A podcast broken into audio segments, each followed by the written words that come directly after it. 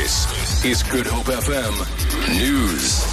Civil society groups, trade unions and churches will this afternoon brief the media in Johannesburg on steps to take in their bid for the removal of President Jacob Zuma. This follows a failed bid by opposition parties to have the president removed.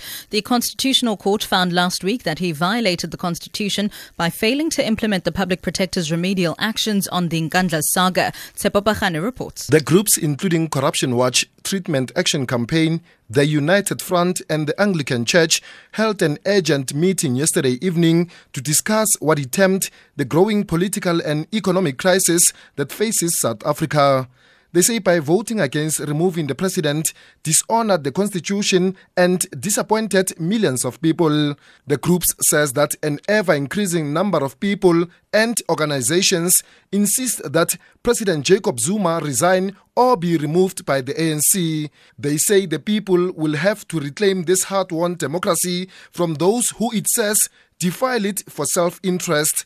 Tshepo Pagane, SABC News. In another development, the South African Council of Churches has rejected the apology offered by President Jacob Zuma around the Nkandla debacle. Zuma apologized to the nation on Friday night. SACC General Secretary Bishop Malusi Mpumlwana says the SACC has requested an urgent meeting with the ANC's top six, and the fact that they're not prepared to accept the apology will be tabled. The meeting is expected to take place this week. The police's diving unit is continuing its search for a fisherman from St Helena Bay who went missing at sea.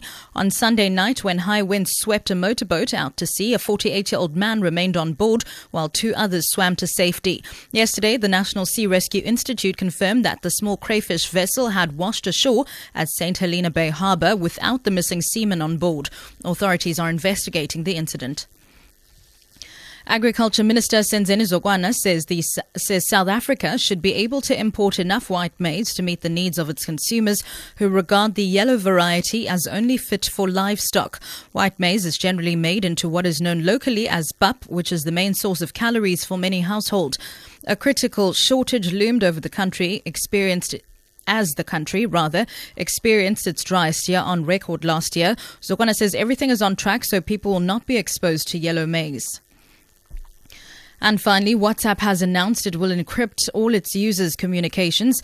With end-to-end encryption, messages are scrambled as they leave the sender's device and can only be decrypted by the recipient's device.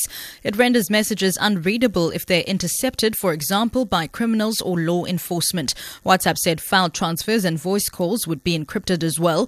Encryption was thrown under the spotlight after the FBI asked Apple to help it access data on an iPhone used by Californian gunman Syed Farook. For Good Hope FM News, I'm Sibs Mathiela.